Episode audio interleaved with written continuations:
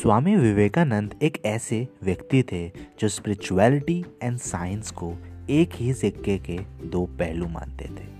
और आज उन्हीं का जन्मदिन है, यानी 12 जनवरी।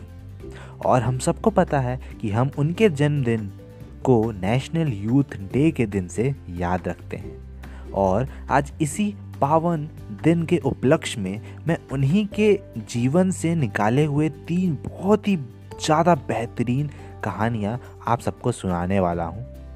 सो so, मैं कहानियों के बारे में थोड़ा सा बता देता हूँ। पहला है वेल रीड दूसरा है द वीट और तीसरा है the power of concentration.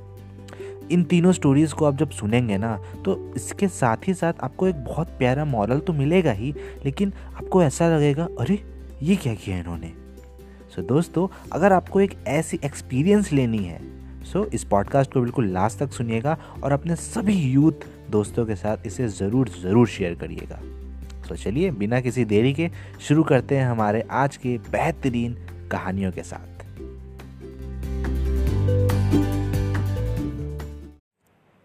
Hello lovely amazing people this is your only host and दोस्त avenger Gaurav a podcast influencer and also fabulist welcoming you all in my podcast that is welcome the A G show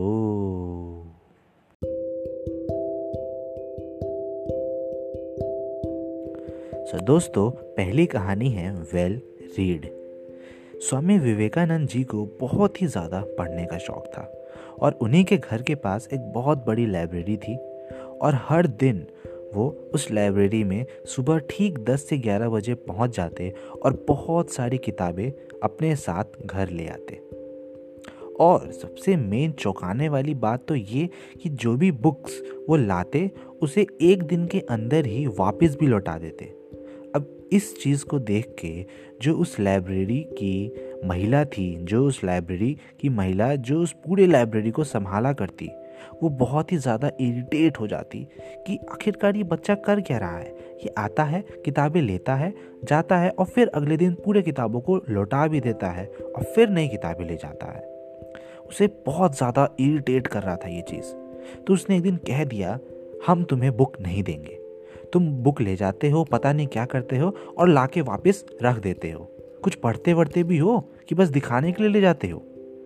तो स्वामी विवेकानंद जी बहुत ही धीरज से बोलते हैं, ma'am, मैं सारे books ले जाता हूँ और एक एक पेज बिल्कुल दिमाग में अपने बिठा लेता हूँ। ऐसा इसमें कोई पेज नहीं है जिसमें मैं ना बता पाऊँ कि इस पेज पे ये नहीं लिखा, इस पेज पे ये नहीं लिखा। अगर आपको मेरे ऊपर इतना शक है तो आप मेरे से पूछ सकती हैं, आप मेरा परीक्षा ले सकती हैं। तो जो महिला थी, उन्होंने परीक्षा लिया और जो भी पेज वो महिला बोलती, बोल वो ऐसा बोलती कि, चलो, स्वामी, बताओ, इस पेज पे क्या लिखा है? इस चीज़ का क्या मतलब है? तो वो बिल्कुल डिट्टो जैसा लिखा था, वैसा बता दिया करते और हर प्रश्न का उत्तर बिल्कुल बिल्कुल एक्यूरेट दिया करते। सो ये थी उनकी पहली स्टोरी जिससे हमने ये सीखा कि जो भी पढ़ रहे हो, बिल्कुल बाई हार्ट बिल्कुल ध्यान से पढ़ो। पढ़ रहे हो तो पढ़ो खेल रहे हो तो खेलो। मीन्स एट अ टाइम एक काम करो और बिल्कुल ध्यान से करो। बिल्कुल स्वामी विवेकानंद तो नहीं बन सकते हम लेकिन उनके जैसा थोड़ा बहुत एक परसेंट बनने की कोशिश कर सकते हैं।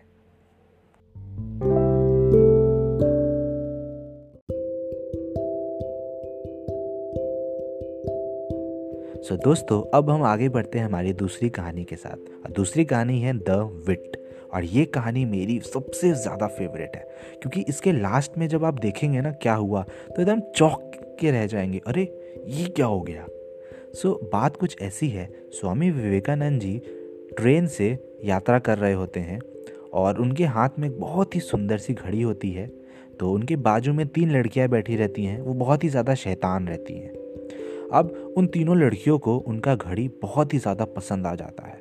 लेकिन उनके जो वेशभूषा थी, वो उन्हें बिल्कुल भी पसंद नहीं रहती है। तो वो सोचती हैं कि चलो, इनको टीज़ किया जाए, इनको चढ़ाया जाए और चढ़ाते चढ़ाते इनको उलझा के इनसे जो घड़ी है वो छीन लिया जाए या फिर ले लिया जाए। तो वो तीनों लड़कियाँ स्वामी जी के पास जाती हैं और उन्हें ये कहती हैं कि आप शांति से मुझे ये घड़ी दे दीजिए। अगर आप मुझे घड़ी नहीं देंगे तो यहाँ के जो इंस्पेक्टर हैं, मैं उनसे जाके शिकायत कर दूँगी और ये कहूँगी कि आपने हमारे साथ गंदी हरकतें की हैं। आपने हमें मारने की कोशिश की है। तब, अब आप बताइए, अगर आपके साथ ऐसा हो तो आप क्या करना चाहेंगे? यहीं पे इस पॉडकास्ट को रोकिए, पॉज करिए और मुझे बताइए किसी भी सोशल मीडिया साइट्स पे इंस्टाग्राम के थ्रू व्हाट्सएप के थ्रू वॉइस चैट के थ्रू कहीं से भी अब देखते हैं स्वामी जी ने क्या किया। स्वामी जी ने एक बहरे बनने का नाटक किया। बहरे बनने का नाटक किया इन द सेंस डीफ मतलब उन्होंने ये दिखाया कि मुझे कुछ सुना ही नहीं दे रहा। तुम्हें जो भी बोलना है, इस कागज़ पे लिख के बताओ, उन्हें इशारा करके ये चीज़ बताया। अब उन तीनों लड़कियों ने अपने इन्हीं बातों को एक कागज़ के टुकड़े पे लिख के उन्हें दे दिया। तब स्वामी विवेकानंद जी बोले कि अब क्योंकि मेरे पास तुम्हारा लिखा हुआ नोट है, अब मैं इसे पुलिस को दिखाऊँगा और तुम तीनों को जेल के अंदर डलवाऊँगा। सॉरी दोस्तों, मैंने बहरा बोल दिया, उन्होंने गुंगे बनने का नाटक किया। गलती हो जाती है। तो अब देख रहे हैं, किस तरीके का उनका एक क्लैरिटी था, एक माइंडसेट था, जहाँ पे हमें मतलब मेरे दिमाग में तो कुछ आया ही नहीं था, मैं क्या करूँ? अब ज़्यादा से ज़्यादा घड़ी में दे ही देता। लेकिन स्वामी विवेकानंद जी ने क्या किया? उन्होंने गुंगे बनने का नाटक किया और उनसे उस कागज़ पर लिखवा लिया और उनके पास अब सबूत था कि ये तीनों लड़कियाँ मुझे ज़बरदस्ती कर रही हैं अपना घड़ी देने के लिए। सो ये थी उनकी बुद्धिमता और उनकी क्लैरिटी तो हम इस कहानी से उनकी क्लैरिटी सीख सकते हैं कि हमें भी अपनी जो क्लैरिटी है, जो अपना माइंडसेट है, उन्हीं की तरह बिल्कुल क्लियर रखना है। उनकी तरह तो नहीं रख सकते। हाँ लेकिन उनकी तरह रखने की कोशिश कर सकते हैं। On an approx one percent तो रख ही सकते हैं।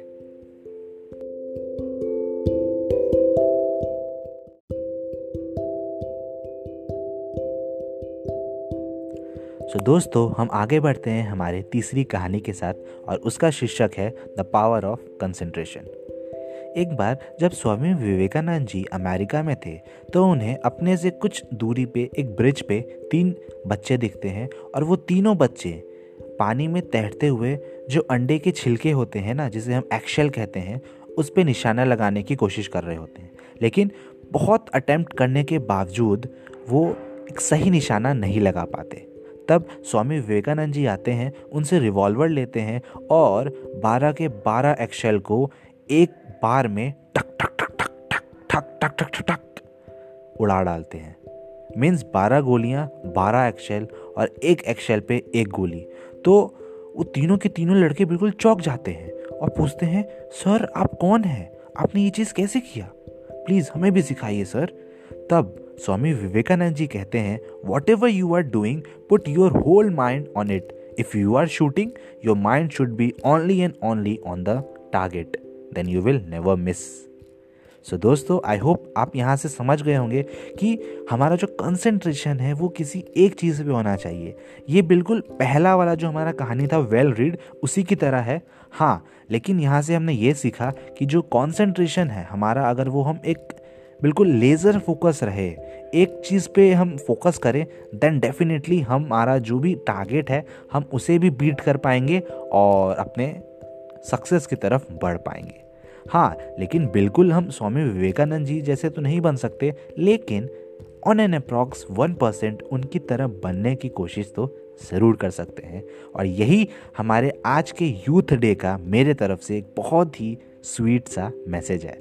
So once again a very very happy youth day 2021 so मिलते हैं हम अपने अगले कहानी के साथ तब तक के लिए अलविदा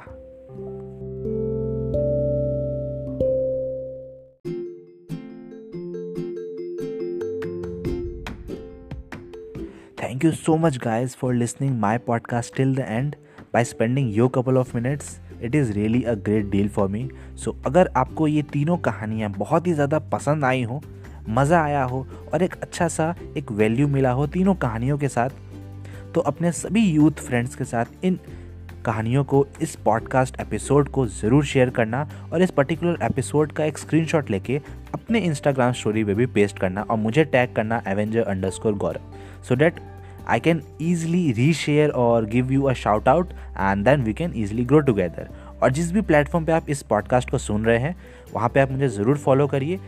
भले ही वो स्पॉटिफाई हो एप्पल पॉडकास्ट हो गूगल पॉडकास्ट हो एंकर हो, कहीं पे भी, जहाँ भी आप इस पर्टिकुलर एपिसोड को सुन रहे हैं, ताकि ऐसे इंटरेस्टिंग स्टोरीज और ऐसी इंटरेस्टिंग इंजॉयबल वैल्यूएबल पॉडकास्ट आप तक सबसे पहला पहुँच पाए। So till then bye take care let's meet with our another beautiful story after on an approx one day